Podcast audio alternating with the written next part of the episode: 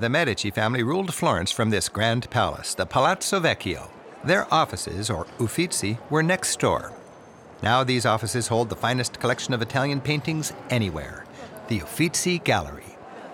Each day, here and throughout Europe, frustrated tourists who don't study their guidebooks waste precious hours in museum lines. Meanwhile, travelers who've made a reservation by phone or purchased the city museum pass as we did are allowed right in. The Uffizi's collection, displayed on one comfortable floor, takes you on a sweep through Italian art history from the 12th through the 17th century.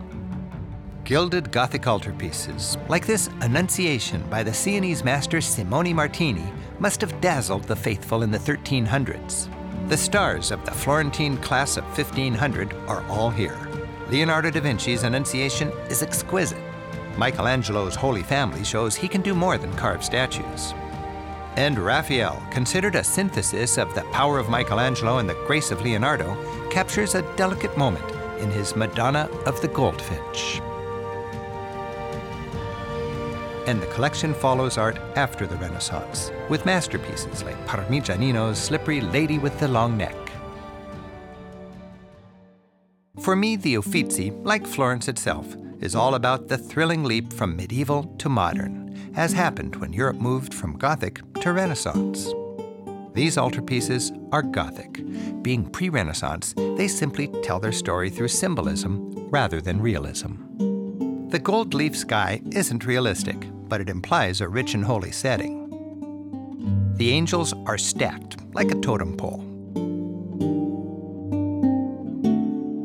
Flanking this cross, panels like painted pages tell the story of the crucifixion but with little sense of depth. Yet artists were trying. To show Jesus' head leaning out, it actually does. Giotto, while still Gothic, is often considered the first modern painter. Notice the progress. His more realistic setting places Mary and baby Jesus on a throne occupying a believable space. The kneeling angels in front and peekaboo saints behind create an illusion of depth. If the Renaissance was the foundation of our modern world, a foundation for the Renaissance was classical art.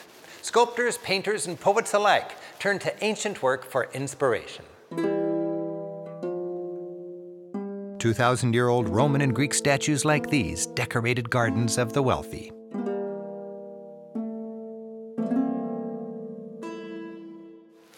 This ancient art was considered the epitome of beauty. Kings made copies of it. Napoleon stole his favorite pieces. And in the 19th century, young aristocrats on the Grand Tour came here and swooned. During the Renaissance, as in the ancient world, people saw the glory of God in the beauty, order, and harmony of the human body, God's greatest creation. Classical statues clearly inspired Sandro Botticelli. For me, his Birth of Venus is the purest expression of Renaissance beauty. The goddess of love, born from the foam of a wave, is just waking up. Botticelli combines the beauty of nature and the human body. The hands, wings, and robe mingle with the wind.